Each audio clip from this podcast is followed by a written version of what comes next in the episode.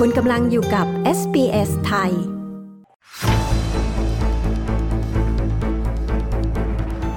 ติดตามการถกเถียงที่เริ่มเข้มข้นเกี่ยวกับการเป็นนายกรัฐมนตรีของพลเอกประยุทธ์จันโอชา ที่จะครบ 8 ปีแล้ว ขณะรัฐธรรมนูญระบุอยู่ในตำแหน่งได้ไม่เกินนี้ ต่อด้วยเรื่องการปรับดอกเบี้ยมาตรฐานของไทย และสถานการณ์โควิดที่ไทยเริ่มจะลดมาตรการแล้ว แม้จะมีจำนวนผู้ติดเชื้อรายวันนับหมื่น ติดตามประเด็นเหล่านี้ได้จากคุณยศวัตรพงประพาสผู้สื่อข่าวพิเศษของ SBS ไทยประจำประเทศไทยค่ะ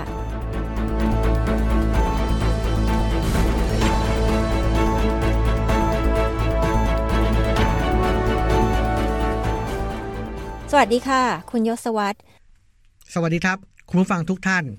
ขณะนี้มีข้อถกเถียงเรื่องการดำรงตำแหน่งนายกรัฐมนตรีของพลเอกประยุทธ์ ว่าจะครบ 8 ปีเมื่อไร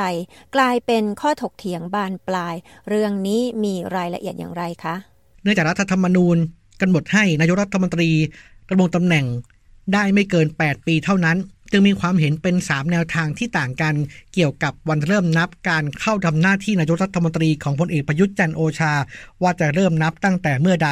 ระหว่างนับตั้งแต่หลังการยึดอำนาจแล้วเป็นนายกรัฐมนตรีเมื่อเดือนสิงหาคมปี 2557 ซึ่งจะครบ 8 ปีในวันที่ 23 สิงหาคมนี้ หรือนับตั้งแต่รัฐธรรมนูญฉบับปัจจุบันมีผลบังคับใช้ ซึ่งมีผลบังคับใช้เมื่อปี 2560 ทำให้จะครบ 8 ปีในปี 2568หรือความเห็นที่ 3 นับตั้งแต่การได้รับโปรดเกล้าดำรงตำแหน่งนายกรัฐมนตรีสมัยที่ 2 หลังการเลือกตั้งปี 62ทำให้จะครบวาระอีก 8 ปีนะครับก็คือในปี 2570 กระทั่งมีการเผยแพร่เอกสารอ้างอิงความเห็นของนายมีชัยชุพันธ์อดีตประธานกรรมการรัฐธรรมนูญ หรือกรทและนายสุพจน์ไข่มุก อดีตรองประธานกรท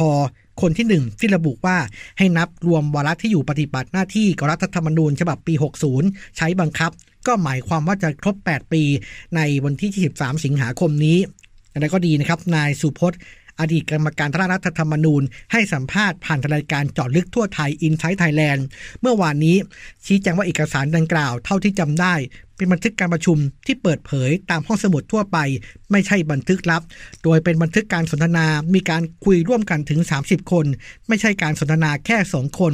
อีกทั้งไม่ใช่มติของการประชุม จึงจะไปเจาะจงเพียงท่อนใดท่อนหนึ่งไม่ได้ ส่วนการจะบอกว่านับวาระนายกตอนไหนนั้นในความเห็นคือเริ่มนับวาระดำรงตำแหน่งนายก ให้นับวันที่โปรดเกล้าเป็นนายกสมัยที่2นะครับแต่ว่าทุกอย่างก็ต้องเป็นการตัดสินที่สารรัฐธรรมนูญ ขณะที่พรรคเพื่อไทยเตรียมยื่นสารรัฐธรรมนูญ วันที่ 17 สิงหาคม ให้วินิจฉัยวาระ 8 ปีของนายกว่ารับตั้งแต่เมื่อไหร่ และขอให้ศาลสั่งให้นายกหยุดปฏิบัติหน้าที่ด้านนายวิษณุเรืองงาม รองนายกรัฐมนตรีฝ่ายกฎหมายกล่าวว่า ตราบใดที่ยังไม่มีการสั่งการให้นายกจุดปฏิบัติหน้าที่ นายกก็ยังสามารถทำได้หมดทุกอย่าง แม้กระทั่งการเซ็นเอกสาร ย้ายข้าราชการ หรือการปรับคณะรัฐมนตรีก็สามารถทำได้ มีความกังวลกับกรณีไทยเตรียมลดการเตือนภัยโควิด แต่ยังมีผู้ติดเชื้อรายวันหลักหมื่นราย รัฐบาลชี้แจงเรื่องนี้อย่างไรคะคณะกรรมการโรคติดต่อแห่งชาติเห็นชอบในการเตรียมปรับลดระดับโรคโควิด -19 จากโรคติดต่อร้ายแรงนะครับ เป็นโรคติดต่อที่ต้องเฝ้าระวังในวันที่ 1 ตุลาคมนี้นายแพทย์โอภาส การกวินพงศ์อธิบดีกรมควบคุมโรคชี้แจงว่าโรคโควิดผ่านมา 3 ปีแล้ว ทั่วโลกมีการจัดการที่เริ่มเหมือนโรคทั่วไป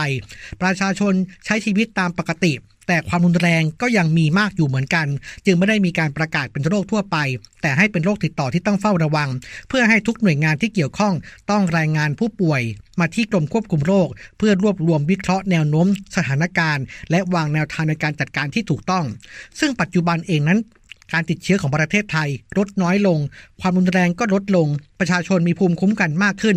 จึงเป็นเหตุผลของการลดระดับการเตือน เพื่อให้ประชาชนใช้ชีวิตที่ใกล้เคียงตามปกติที่สุด แต่ว่าเจ้าหน้าที่ยังสามารถติดตามสถานการณ์ เพื่อออกมาตรการให้สอดคล้องกันได้ อีกประเด็นหนึ่งคือการจัดหายาต้านโควิด -19 ซึ่งศาสตราจารย์คลินิกนายแพทย์อุดมคชินทร ประธานคณะกรรมการปฏิรูปประเทศ ด้านสาธารณสุขกล่าวว่าขณะนี้กระทรวงสาธารณสุขเอง ยังเป็นผู้จัดหายาต้านโควิด เมื่อผู้ป่วยเข้าระบบก็จะมีการจัดส่งยาถึงบ้าน แต่ว่ายังมีความยุ่งยาก จึงเปิดให้ทุกโรงพยาบาลทั้งของรัฐและเอกชน จัดหายาต้านโควิดเองได้ ขณะเดียวกันครับ ตามที่จะมีการให้โรคโควิด เป็นโรคติดต่อที่ต้องเฝ้าระวังในวันที่ 1 ตุลาคมนี้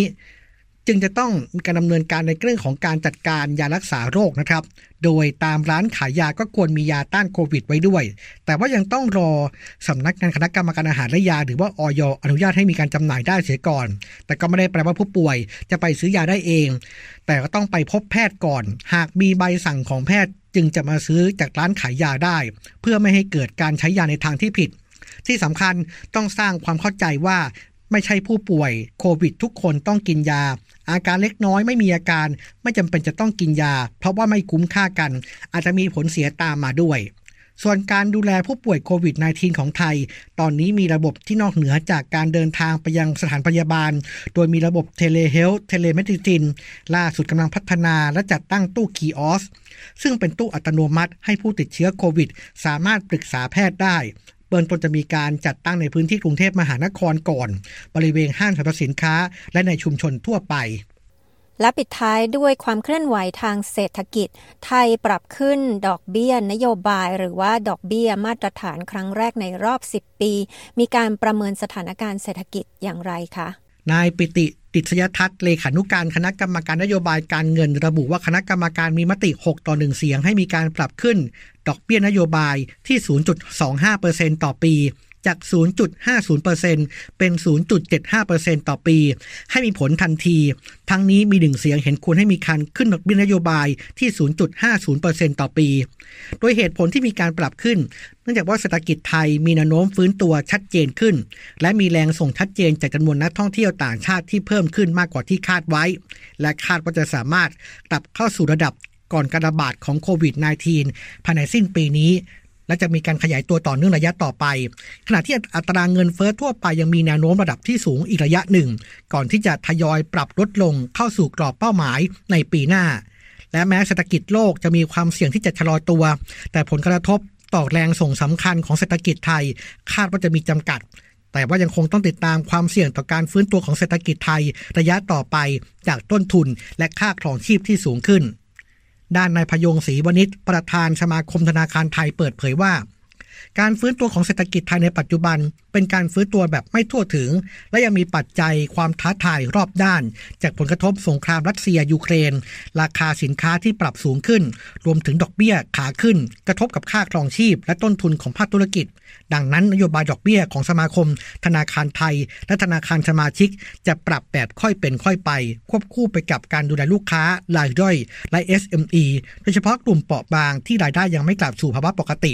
ให้ได้รับผลกระทบน้อยที่สุด เพื่อให้สามารถมีรายได้ที่สมดุลกับรายจ่ายมากขึ้นยศวัตรพงประภาสรายงานข่าวสำหรับ SBS ไทยจากกรุงเทพมหานคร ต้องการฟังเรื่องราวน่าสนใจแบบนี้อีกใช่ไหม